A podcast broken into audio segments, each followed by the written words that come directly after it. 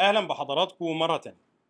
في الفيديوهات اللي فاتت إحنا اتعرفنا مع بعض على نشأة الكونفدرالية وتعرفنا على التطورات اللي حصلت في الجيش الأمريكي بعد انتصاره في ساراتوجا وشفنا إزاي انضمت فرنسا إلى جانب الولايات المتحدة في صراعها ضد بريطانيا.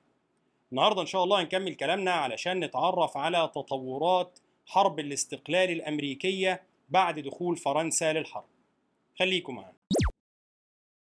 طبعا الهزيمة البريطانية في ساراتوجا زي ما كان لها تأثير مدوي على الساحة الأمريكية وفي أوروبا كان لها نفس التأثير على الجيش البريطاني في أمريكا وتحديدا على قيادات الجيش ده.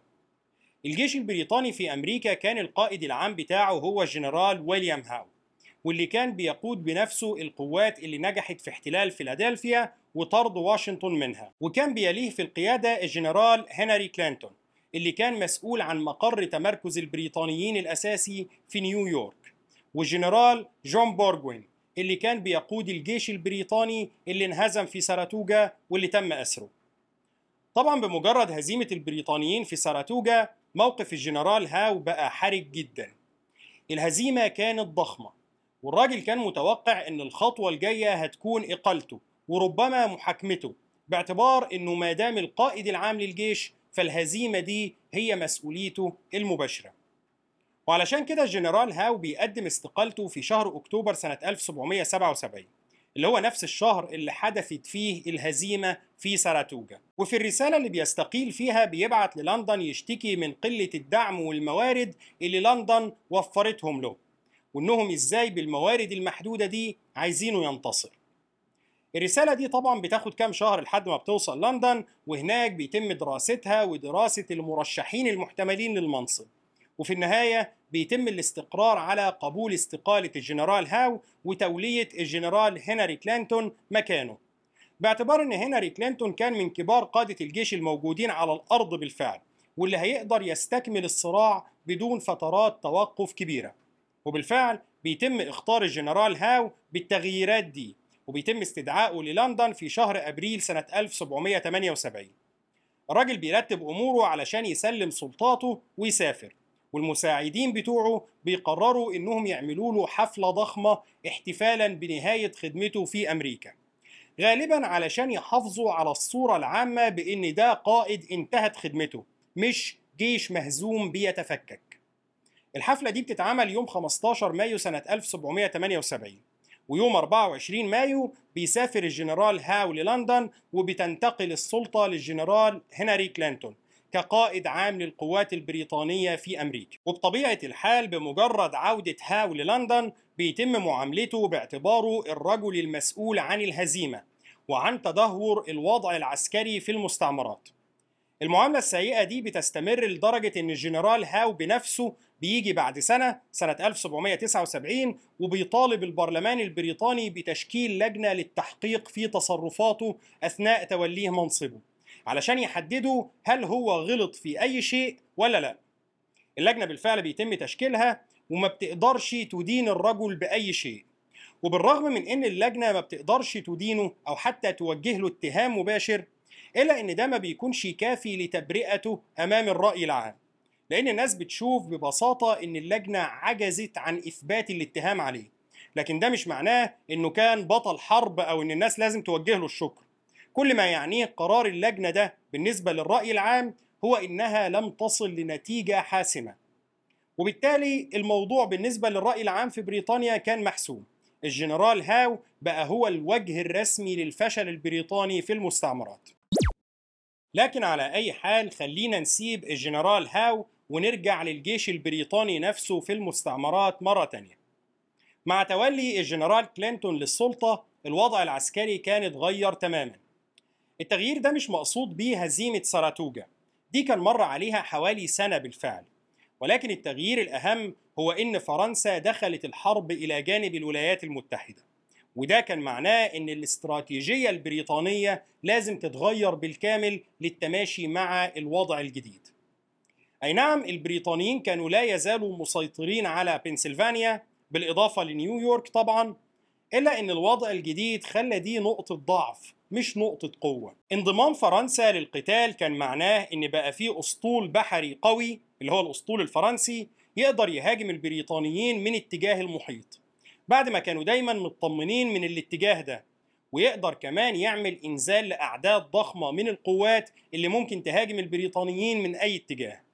وده كان معناه إن وجود البريطانيين في بنسلفانيا وسيطرتهم على فيلادلفيا كانت نقطة ضعف خطيرة عند البريطانيين مش نقطة قوة. وده لأن فيلادلفيا ما كانش ليها أي مزايا استراتيجية. سيطرة البريطانيين عليها كانت مزعجة فقط من الناحية النفسية للكونجرس لكنها ما كانتش بتمثل أي تهديد عسكري كبير. في الوقت نفسه وجود قسم كبير من الجيش البريطاني فيها كان ممكن يسمح بأن الفرنسيين والأمريكيين يهاجموهم من اتجاه البحر ويعزلوهم عن القوات الموجودة في نيويورك خصوصا وأن البريطانيين ما كانوش قدروا يأمنوا خطوط اتصال برية مستقرة ما بين بنسلفانيا ونيويورك وكانوا معتمدين على البحر بشكل أساسي. لو الطريق البحري اتقطع البريطانيين كانوا هيتعرضوا لهزيمة أسوأ من هزيمة ساراتوجا بمراحل. وعلشان كده بتبقى الأولوية القصوى للجنرال كلينتون هي سحب قواته من بنسلفانيا وتركيزها في نيويورك اللي يقدر يدافع عنها بسهولة واللي ممكن تبقى نقطة انطلاق مثالية للهجوم على أي مكان في المستعمرات بعد كده. وده بالفعل اللي بيبدأ الجنرال كلينتون ينفذه بمجرد توليه منصبه وبيبدأ في الانسحاب من فيلادلفيا بالقوات بتاعته. الفكرة هنا إن بريطانيا في نفس التوقيت ده كانت بعتة بعثة السلام بتاعة لورد كارلايل واللي كانت بتعرض على الكونجرس إنهاء الحرب مقابل منحهم حكم ذاتي. انسحاب القوات البريطانية من فيلادلفيا في نفس التوقيت في نفس توقيت وصول بعثة السلام كان بيوحي بضعف الموقف البريطاني جدا. لورد كارلايل كان عايز الانسحاب ده يتأجل شوية بحيث إن وجود البريطانيين في بنسلفانيا يبقى نقطة قوة في مصلحته يقدر يضغط بيها على الكونجرس ويتفاوض معاهم. لكنهم لو هينسحبوا مجانا أمال الراجل جاي يفاوض الكونجرس على إيه؟ ولكن لما لورد كارلايل بيطلب من الجنرال كلينتون إن هو يأجل الانسحاب شوية الراجل بيرفض بوضوح وبيقول له إن دي أوامر لندن. أيوه ربما كان الأفضل من الناحية السياسية إنهم يأجلوا الانسحاب شوية ولكن من الناحية العسكرية الوضع كان لا يحتمل أي تأجيل. يا ننسحب دلوقت يا إما هيتم حصارنا بسهولة. وعشان كده الانسحاب بيتم فعلا بعد حوالي شهر من تولي الجنرال كلينتون لمنصبه في شهر يونيو سنة 1778 وبيبقى الجيش البريطاني متركز بالكامل في نيويورك. ومع انسحاب البريطانيين من فيلادلفيا الجيش الأمريكي بيسيطر على المدينة. وجورج واشنطن بيقرر إنه يمسك بندكت أرنولد منصب الحاكم العسكري للمدينة. النقطة دي هنرجع لها حالا لأنه بندكت أرنولد تحديدا كان له دور مهم جدا في مسار الحرب دي زي ما هنشوف. ولكن على أي حال خلينا نرجع نشوف الوضع العسكري كان عامل إزاي مع انسحاب البريطانيين. الحقيقة إن الانسحاب البريطاني من بنسلفانيا جه في توقيت مناسب تماما. بحيث إنه ينقذ البريطانيين من كارثة محققة. والحقيقة إن توقعاتهم فيما يخص التحركات الأمريكية الفرنسية كانت في محلها تماما. فرنسا زي ما قلنا كانت أعلنت الحرب على بريطانيا في شهر مارس سنة 1778 وبمجرد إعلان الحرب بتبدأ الاستعدادات الفرنسية لإرسال قوات للعالم الجديد. الشهر اللي بعد كده مباشرة اللي هو شهر أبريل سنة 1778 بتتحرك 12 سفينة حربية فرنسية على متنهم حوالي 4000 جندي فرنسي في اتجاه أمريكا. السفن دي طبعا ما بتتحركش من السواحل الفرنسية المطلة على القنال الإنجليزي لأن ده كان هيبقى معناه إن الأسطول البريطاني هيشتبك معاهم قبل ما يخرجوا من القناة. وإنما السفن دي بتتحرك من السواحل الفرنسية على البحر المتوسط. هنا طبعا كان البريطانيين عندهم فرصة ذهبية لتحطيم الحملة دي في أثناء عبورها لمضيق جبل طارق. ولكن البطء البريطاني في اتخاذ القرار في المرحلة دي بيفوت الفرصة على البريطانيين والفرنسيين بيوصلوا للمحيط بالفعل وبتتحرك الحملة في اتجاه أمريكا بهدف الوصول لمنطقة نهر ديلاوير علشان يقدروا يضربوا القوات البريطانية الموجودة في بنسلفانيا. ويقطعوا الطريق على سفن الأسطول البريطاني اللي كانت بتربط ما بين القوات البريطانية في نيويورك والقوات البريطانية في بنسلفانيا. طبعا مع وصول أخبار تحرك الأسطول ده بريطانيا بتنتبه لحجم المشكلة وبتبعت حملة بحرية مكونة من 13 سفينة حربية لمطاردة الأسطول الفرنسي. ولكن كلا الحملتين الفرنسية والبريطانية بيتعرضوا لطقس سيء بيؤخر وصولهم لسواحل العالم الجديد. البريطانيين في نفس التوقيت ده اللي هو شهر يونيو سنة 1778 كانوا بدأوا بالفعل في إجلاء القوات بتاعتهم من بنسلفانيا. والتأخير اللي حصل في وصول الفرنسيين للعالم الجديد جاء في مصلحتهم تماما. لأن الأسطول الفرنسي وصل لنهر دالاوير في بدايات شهر يوليو ولكنه لما بيوصل بيلاقي إنه خلاص البريطانيين رحلوا بالفعل عن بنسلفانيا. طبعا هنا الفرنسيين بيبدأوا يتشاوروا مع حلفائهم الأمريكيين في الخطوة القادمة. الخطة الأساسية كانت عزل البريطانيين في بنسلفانيا وحصارهم. الخطة دي ما بقتش قابلة للتطبيق. ودلوقتي البريطانيين بقوا متركزين في نيويورك. طبعا فكرة مهاجمة نيويورك بشكل مباشر كانت صعبة جدا في المرحلة دي. حجم الجيش والأسطول البريطاني المتمركزين في نيويورك كان ضخم لدرجة تخلي الهجوم المباشر عليها فكرة أقرب للانتحار.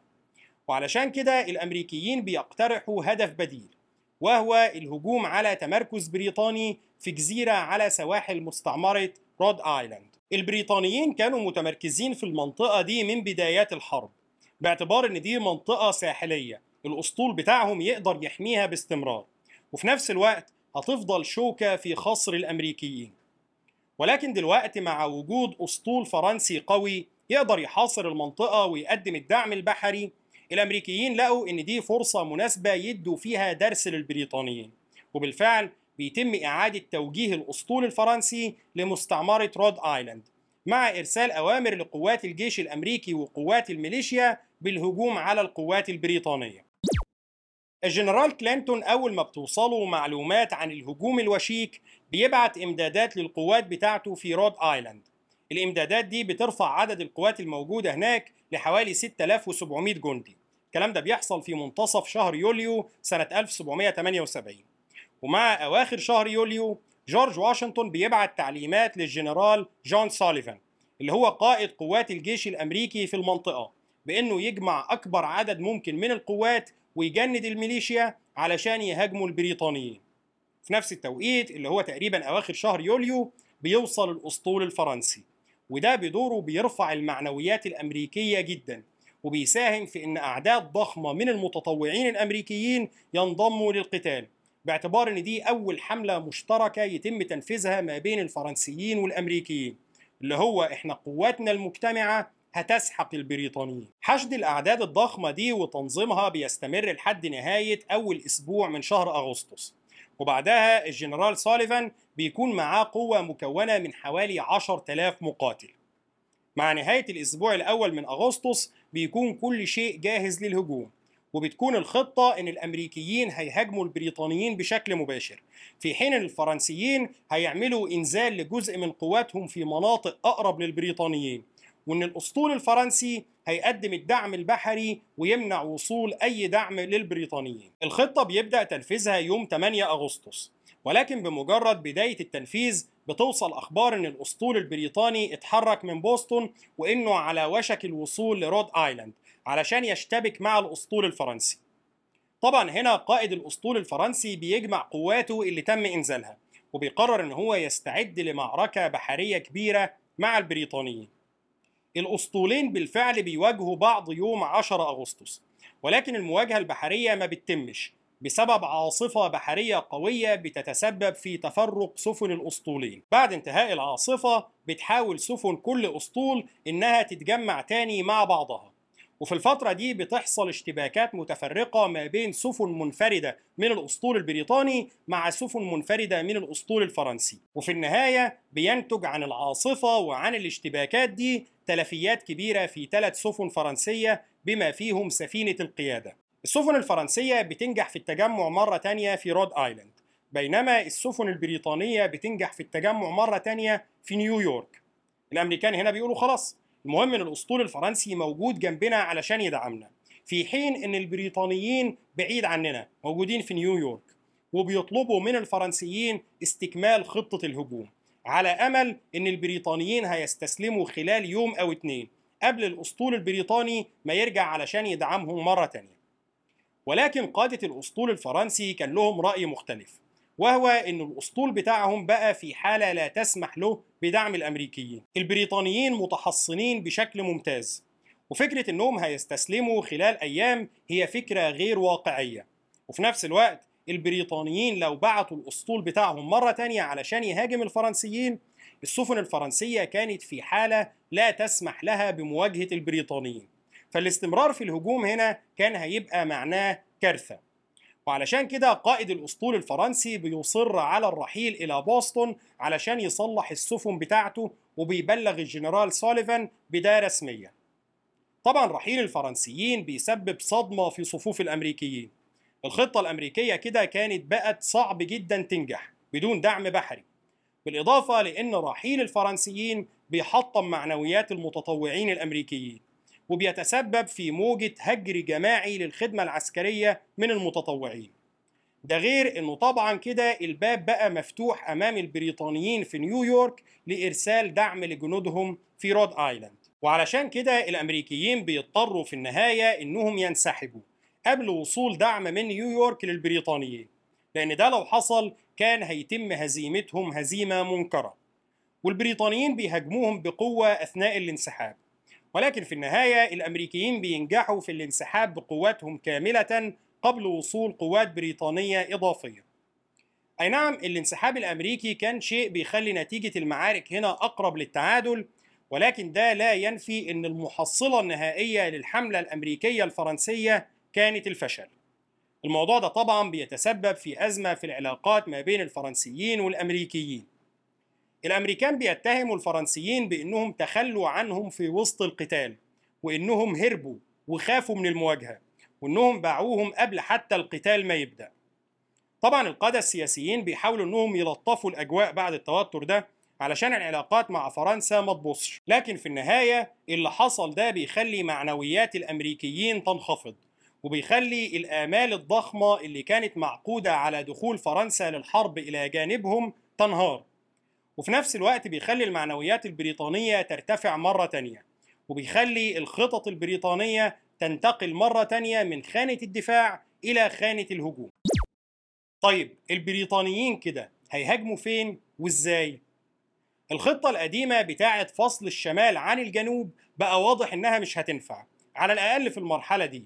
ومع وجود فرنسا كطرف في الصراع بريطانيا كان لازم تاخد خطوات أكثر حذراً. البريطانيين بيفكروا في المرحلة دي في تركيز الهجوم على المستعمرات الجنوبية. هم لقوا إن المستعمرات الشمالية هي أشرس خصومهم ودي اللي كان فيها أعلى كثافة سكانية واللي كان فيها أكبر قدر من المشاعر المعادية لبريطانيا. فالحرب في المناطق دي هتبقى صعبة جدا ومكلفة. ولكن المستعمرات الجنوبية كانت بالنسبة للبريطانيين قصة مختلفة. كان في تجار كتير من سكان المستعمرات الجنوبية اللي كانوا موالين لبريطانيا هربوا للندن مع بدايات الصراع. التجار دول طبعا كانت كل مصالحهم متوقفة على إن بريطانيا تكسب الحرب. ولكن مع المسار السيء للأحداث بالنسبة للجيش البريطاني التجار دول بدأوا يخافوا إن الحرب تنتهي في غير صالح بريطانيا. وعلشان كده بدأوا يقنعوا الحكومة البريطانية بأن الهجوم على الجنوب هيكون فعال أكتر بكتير جدا. التجار دول روجوا في لندن لفكرة إن الأغلبية من سكان المستعمرات الجنوبية مؤيدين للندن. وإن الجيش البريطاني لو نجح في السيطرة على أي مدينة من مدن الجنوب سكان المدن دي هينحازوا لصالح الجيش البريطاني بسهولة وهيقدر البريطانيين يجندوهم للقتال إلى جانبهم. وبكده يبقى حرموا المستعمرات الشمالية من مصدر قوة كبير. وأضافوا إلى أعداد الجيش البريطاني آلاف الجنود بمنتهى السهولة. النظرية دي بتقنع البريطانيين بالفعل وبيتم تجهيز حملة في نهايات سنة 1778 بهدف الهجوم على المستعمرات الجنوبية وتجنيد سكانها للقتال إلى جانبهم. الحملة دي بتبدأ بقوة بريطانية متوسطة قوامها حوالي 3500 جندي بتتحرك من نيويورك للهجوم على مستعمرة جورجيا. وبتنجح بالفعل في السيطرة على مدينة سافانا يوم 29 ديسمبر سنة 1778 وهناك بتقابلها قوة بريطانية تانية جاية من مدينة سانت أوغستين في فلوريدا. طبعا فلوريدا كانت لا تزال تحت سيطرة بريطانيا. بالمناسبة فلوريدا فضلت تحت سيطرة بريطانيا من بداية الحرب ولحد نهايتها. وعلشان كده ما كانتش واحدة من المستعمرات ال 13 اللي أسست الولايات المتحدة وما بتنضمش للولايات المتحدة إلا بعد تأسيسها بفترة. ولكن على أي حال مع سيطرة البريطانيين على مدينة سافانا بيبدأوا يجهزوا نفسهم للتوسع. وبتنتقل قوة بريطانية لمدينة أوغاستا في بدايات شهر فبراير سنة 1779 وهناك بينجح البريطانيين بالفعل في تجنيد حوالي ألف مقاتل من المستوطنين للقتال إلى جانب بريطانيا. أي نعم البريطانيين شايفين أن المقاتلين دول انضموا للجيش البريطاني لأنهم مؤيدين بالفعل لبريطانيا في حين أن الأمريكيين بيقولوا أن الألف مقاتل دول ما انضموش للجانب البريطاني إلا لما الجيش البريطاني هدد بمصادرة ممتلكاتهم. لكن على أي حال البريطانيين دخلوا أوغاستا بدون مقاومة تقريبا. فكان واضح إن في المرحلة دي سكان المناطق دي فعلا مؤيدين لبريطانيا أو على أقل تقدير مش معارضين لها. لكن اللي بيحصل إنه يوم 14 فبراير سنة 1779 بعد أقل من أسبوعين من انضمام الألف مقاتل دول إلى جانب بريطانيا القوات البريطانية بتشتبك مع قوات من الميليشيات والجيش القاري اللي كانوا متمركزين في مستعمرة كارولاينا الجنوبية. في المعركة دي الأمريكيين بينتصروا انتصار كبير. طبعا الانتصار ده بيبقى بمثابة رسالة إن بريطانيا مش قادرة تحمي جنودها. فما بالك بحماية المستوطنين اللي هينضموا لصفوفها. وعلشان كده البريطانيين بيواجهوا صعوبات ضخمة بعد كده في إنهم يقنعوا المستوطنين بالانضمام إلى جانبهم في القتال. ولكن بعد أقل من ثلاث أسابيع على المعركة دي البريطانيين بينجحوا في مفاجأة القوات الأمريكية وهزيمتها في معركة بتدور ما بينهم يوم 3 مارس سنة 1779 المعارك بتستمر ما بين الطرفين في الجبهة الجنوبية طوال سنة 1779 ولكنها بتكون لعبة كر وفر. دول بيهاجموا مرة فالطرف الثاني يتصدى لهم وبعدين تنعكس الأدوار. لكن مفيش أي تغيير جذري بيحصل والأمور بيكون واضح إنها وصلت لمرحلة التوازن. طبعا دي ما كانتش أخبار كويسة بالنسبة للبريطانيين في نيويورك اللي كانوا في البداية متخيلين إن الجبهة الجنوبية هتكون هي مفتاح الانتصار. فلقوا إن الموضوع بقى أقرب لجبهة استنزاف للأمريكيين لا أكثر.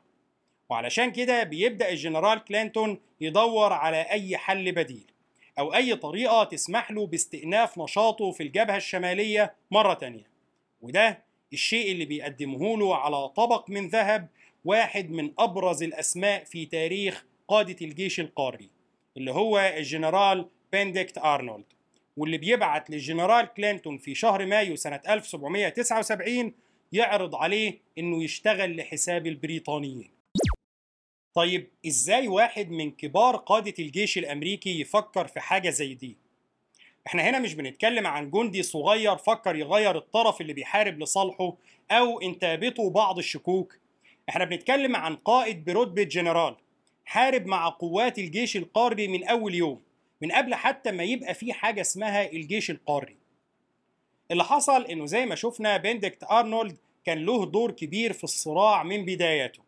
من أول دوره في السيطرة على حصن تيكونديروجا واللي ساهم في تأمين المستعمرات الشمالية خلال أول سنة في الصراع. لحد دوره في الهجوم على كيبك. واللي بالرغم من فشله إلا أنه ضغط على البريطانيين لمدة سنة كمان وساهم في تأجيل الهجمات البريطانية ومنعها من الوصول لعمق المستعمرات الشمالية. ولحد دوره المهم جدا في معركة ساراتوجا واللي كان صاحب الفضل الأكبر في انتهائها لصالح الأمريكيين هو بندكت أرنولد لما أخذ قراره بالهجوم على الدفاعات البريطانية بشكل انتحاري. بالرغم من إن ده كان يعتبر عصيان مباشر للأوامر الصادرة له. طبعا مع تاريخ حربي زي ده الراجل كان بطل حربي لا غبار عليه وبقى بيمثل قدوة ورمز لأغلب الجنود الأمريكيين سواء اللي خدموا معاه أو حتى اللي سمعوا عنه بس. ولكن طوال الخدمة المبهرة دي أرنولد كان واضح جدا إنه متطلع للقيادة بشكل كبير جدا. وإن عنده نوع من الميل الفطري لعصيان الأوامر أو للتصرف بروح مبادرة أحيانا بتكون خارجة عن السياق بتاعها. أي نعم ده لما كان بينجح كان بيكسبه ثناء وإعجاب الجنود وحتى السياسيين لكن روح التحدي والاستقلالية دي كانت بتضايق أغلب رؤسائه.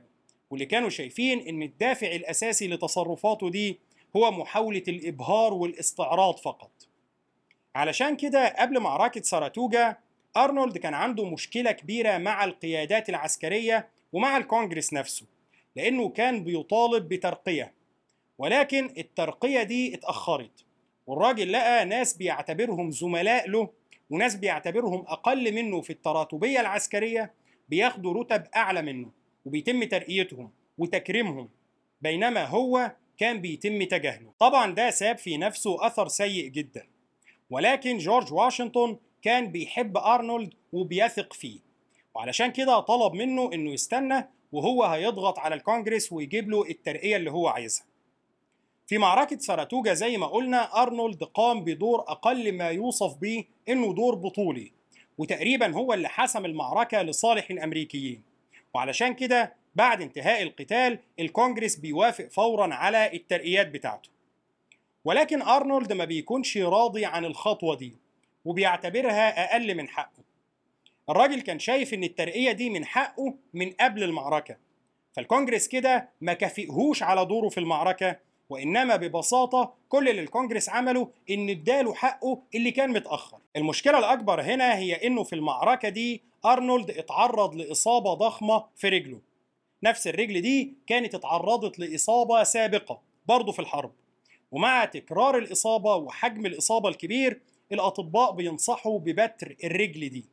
ولكن أرنولد بيرفض وبيقرر الاستمرار في محاولات علاج طويلة ومؤلمة. المحاولات دي أي نعم بتنجح في منع بتر رجله لكنها بتسيبه بعاهة دائمة وعرج واضح في الحركة بتاعته. فالراجل هنا كان خارج من القتال ده حاسس بظلم ومرارة شديدة من الجحود ونكران الجميل بتاع أعضاء الكونجرس. وبتاع أغلب القيادات العسكرية. وتقريبا ما كانش شايف أي حد من القيادات البارزة في البلد واقف في صفه باستثناء جورج واشنطن نفسه. لما البريطانيين بيخرجوا من فيلادلفيا في شهر يونيو سنة 1778 اللي هو بعد حوالي 8 شهور على معركة ساراتوجا جورج واشنطن بيقرر إنه يعين أرنولد كحاكم لمدينة فيلادلفيا. التعيين ده كان نوع من الترضية الراجل في المرحلة دي كان لسه بيعاني من إصابة رجله فكان صعب يتم إلحاقه بالخطوط الأمامية للقتال. وفي نفس الوقت المنصب والمدينة نفسها كان لهم رمزية كبيرة جدا. فالمفترض إن ده كان شيء يخلي أرنولد مبسوط. وأرنولد بالفعل كان مبسوط بالمنصب ده. ولكن مع توليه المنصب بيبدأ يظهر جانب سلبي تاني في شخصيته وهو إن الراجل محب للبهرجة ولإنفاق الأموال بطريقة غير مسؤولة. طيب هيجيب الفلوس دي منين؟ الراجل بيلاقي نفسه مسؤول عن مدينة ضخمة لسه خارجة من حرب كبيرة. سهل جدا في الظروف دي إن التحكم في تجارة معينة أو التعاقد مع تاجر معين أو المضاربة على سلعة معينة تكون مربحة جدا. وده بالفعل اللي هو بيبدأ يعمله وبيبدأ يستغل منصبه علشان يحاول يكسب فلوس تكفي نمط الحياة الفخم اللي هو بدأ يعيش فيه. وفي نفس التوقيت ده في أثناء وجود أرنولد في منصبه كحاكم للمدينة بيتعرف على فتاة عمرها حوالي 18 سنة. أبوها كان قاضي من سكان فيلادلفيا وكان متعاطف مع البريطانيين وسبق له التجارة معاه وبعد فترة من التعارف بيقرر إن هو يتجوزها لأن زوجته الأولى كانت ماتت قبل حوالي ثلاث سنين لما هو كان بيحارب في تيكونديروجا. الزواج ده بيتم يوم 18 أبريل سنة 1778 لحد المرحلة دي كل الحاجات دي كانت حاجات ممكن يتم تفهمها. يعني زواجه من واحدة أبوها متعاطف مع البريطانيين بالرغم من إنه شيء غريب على واحد ثوري متحمس إلا إنه ما كانش خارج نطاق المألوف. لأن كان في موالين كتير للندن لسه عايشين في المستعمرات وأغلبهم كانوا أسر مستواها المادي والاجتماعي مرتفع جدا. فكان شيء مفهوم إن ممكن حد ثوري يتجوز واحدة من المتعاطفين مع لندن أو العكس. النقطة دي تحديدا كان صعب إنها تثير أي شكوك حوالين وطنيته. وحتى فكرة التربح من منصبه بالرغم من كل شيء إلا إنها ما كانتش حالة شاذة. أغلب المسؤولين وحكام المدن في المرحلة دي كانوا بيعملوا كده بشكل أو بآخر. لكن بندكت أرنولد غالبا زودها أكتر من اللازم. هو ما كانش مقدر إن المدينة خارجة من الحرب منهكة جدا أو إن تصرفاته ومحاولاته للتربح ريحتها فاحت زيادة عن اللزوم. غالبا الراجل كان متخيل إن تاريخه الحربي هيشفع له في أي شيء يعمله. ولكن بحلول شهر مايو سنة 1779 كان سكان فيلادلفيا بينشروا رسائل بتتكلم بشكل علني عن فساد بندكت وعن تربحه من منصبه. وأول ما بندكت نفسه وصلته الأخبار دي بعت لجورج واشنطن يطلب منه إنه يقدمه لمحاكمة عسكرية علشان تفصل في الاتهامات الموجهة له. وقال له في الخطاب ده إن أنا بقيت معاق بسبب دفاعي عن وطني وما كنتش منتظر الاتهامات دي في المقابل. وبناء على طلب أرنولد ورغبته في تبرئة نفسه أمام الرأي العام جورج واشنطن بيقرر عقد محاكمة عسكرية له في شهر يونيو. اللي هو الشهر اللي بعدها مباشرة. ولكن بتحصل مجموعة من المعارك اللي بتشغل قادة الجيش وبتأجل المحاكمة دي لحد شهر ديسمبر. ولكن في نفس الشهر اللي سكان فيلادلفيا اتهموا فيه بندكت أرنولد بالفساد والتربح اللي هو شهر مايو سنة 1779 الراجل بيبعت للجنرال كلينتون يعرض عليه إن هو يشتغل لحساب البريطانيين ويديهم أخبار الجيش الأمريكي. في مقابل المال. الغريب هنا إن المبلغ اللي أرنولد بيطلبه كان 10000 جنيه استرليني وده كان نفس المبلغ اللي الكونجرس قرر منحه لواحد من كبار قادة الجيش القاري كمكافأة على خدماته. أسباب التحول ده في موقف أرنولد وإن هو يقرر يخون الطرف اللي كان بيحارب له بمنتهى الحماس من بداية الصراع هتفضل مش مفهومة بالكامل. قد يكون إحساسه بالمرارة وبعدم التقدير له دور كبير في الموضوع قد يكون تأثير زواجه من أسرة ملتزمة بالولاء لبريطانيا له دور ولكن مش هنقدر نفهم بالظبط هو ليه أخذ القرار ده. المهم بالنسبة لنا هو إنه بالفعل عرض الأمر على البريطانيين. طبعا العرض ده بالنسبة للجنرال كلينتون كان عرض مريب ومشكوك في صحته وفي الدوافع بتاعته ولكنه في نفس الوقت كان عرض ما يتفوتش. وعلشان كده البريطانيين بالرغم من كل شيء بيدخلوا في مفاوضات جادة مع بندكت أرنولد. علشان يعرفوا هو يقدر يقدم لهم إيه بالظبط ويقدروا يدفعوا له كام بالظبط. وفي نفس الوقت بداية من شهر يونيو سنة 1779 أرنولد كان بيبعت معلومات عن الجيش الأمريكي للجنرال كلينتون. المفاوضات والمعلومات دي استمرت لحد ما تمت محاكمة أرنولد عسكريا في تهم التربح والفساد. في نهاية المحاكمة المحكمة برأت أرنولد من كل التهم الكبيرة وتمت إدانته بمخالفتين فقط يوم 26 يناير سنة 1780 وحتى المخالفتين دول تم وصفهم بأنهم مخالفات بسيطة. أرنولد بعدها حاول يروج لفكرة أن إدانته بمخالفات بسيطة ده في حد ذاته انتصار له باعتبار إن زي ما قلنا كان مفهوم ضمنيا إن أغلب المسؤولين في مناصب مشابهة بيعملوا أسوأ من كده. فمجرد عجز المحكمة العسكرية عن إدانته بأي تهمة كبيرة ده في حد ذاته كان في نظره حكم بالبراءة. ولكن في شهر أبريل سنة 1780 جورج واشنطن بيصدر بيان توبيخ علني للجنرال أرنولد. بيقول في البيان ده إن الجنرال أرنولد رجل قدم خدمات جليلة للوطن. ولكن بالنسبة للمخالفات دي تحديدا فواشنطن بصفته قائد للجيش كان بيدينها.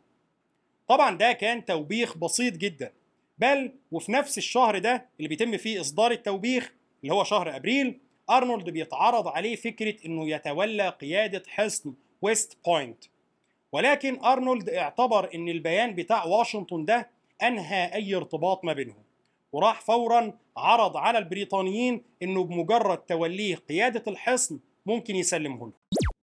وطبعا دي بالنسبة للبريطانيين كانت فرصة لا تعوض. ويست بوينت كانت قلعة حصينة على مسار نهر هدسون. لحد دلوقتي في قاعدة عسكرية مهمة وفيها أكاديمية عسكرية مرموقة اللي هي بتعرف بنفس الاسم أكاديمية ويست بوينت واللي اتخرج منها أغلب قادة الجيش الأمريكي لاحقا.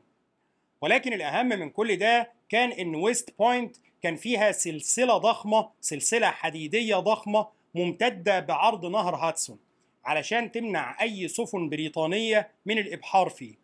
وبالتالي لو البريطانيين نجحوا في السيطرة على الحصن فده كان معناه إنهم يقدروا يسيطروا على النهر كله بسهولة ويقدروا بكده ينفذوا خطة فصل المستعمرات الشمالية عن الجنوبية بأقل مجهود. وعلشان كده بيبدوا اهتمام بعرض أرنولد جدا. ويوم 3 أغسطس سنة 1780 بيتولى أرنولد رسميا قيادة حصن ويست بوينت وبمجرد توليه منصبه بيبدأ في التفاوض مع البريطانيين حوالين تدفعوا كام وفي نفس الوقت بيبدأ في إضعاف تحصينات القلعة بشكل كبير وبيتجاهل الإصلاحات الضرورية وأساسيات الخطط الدفاعية للدرجة اللي فعلا بتخلي بعض مرؤوسيه يشك في إنه بيتعمد إضعافهم. ولكن بالرغم من كل ده محدش بيقدر يشكك في ولائه أو يشك في خيانته بشكل مباشر. وإنما المؤامرة دي بتنكشف لما بيتم الاتفاق على كل التفاصيل ما بين أرنولد وما بين الجنرال كلينتون. ومع إرسال آخر رسالة من أرنولد بتحتوي على كل التفاصيل بتاعة الخطة الرسول اللي بيحمل الرسالة دي بيتم القبض عليه بالصدفة أثناء محاولته مغادرة مناطق سيطرة الجيش الأمريكي والوصول لنيويورك يوم 23 سبتمبر سنة 1780 ومع إلقاء القبض عليه بيتم إرساله مع الأوراق بتاعته للتحقيق. خبر القبض على الرسول ده بيوصل لجنرال أرنولد يوم 24 سبتمبر الصبح اللي هو تاني يوم مباشرة. في اليوم ده كان المفترض إن أرنولد هيقابل جورج واشنطن وهيفطروا سوا ولكنه بمجرد ما سمع الخبر عرف إن المسألة مجرد ساعات لحد ما اللي بيحققوا مع الراجل ده يكتشفوا الخطة ويبلغوا بيها جورج واشنطن. وعلشان كده بيهرب فورا لسفينة بريطانية على الشاطئ. والسفينة دي بتحمله لنيويورك جورج واشنطن بمجرد ما بيكتشف الموضوع بيحاول إنه يفاوض البريطانيين على إنهم يسلموه أرنولد. ولكن بطبيعة الحال البريطانيين بيرفضوا مهما كان الثمن لأن دي هتبقى رسالة سلبية لأي حد بيفكر ينضم ليهم أو يتعاون معاهم بعد كده. واشنطن بعد كده بيحاول يبعت مهمة سرية تقبض عليه وتجيبه من وسط مناطق سيطرة البريطانيين علشان يخليها عبرة للأمريكيين. ولكن الخطة دي بتفشل وفي النهاية البريطانيين بيعينوا أرنولد في الجيش بتاعهم في الجبهة الجنوبية وبيتولى قيادة بعض الهجمات على فيرجينيا. ولكن دايما الضباط البريطانيين كانوا بيكرهوا إنهم يبقوا تحت قيادته. في النهاية مع هزيمة البريطانيين في نهاية الحرب بيرحل معاهم لبريطانيا وبيكمل حياته هناك. هنقف لحد هنا النهارده إن شاء الله وبإذن الله نكمل كلامنا في الفيديو اللي جاي.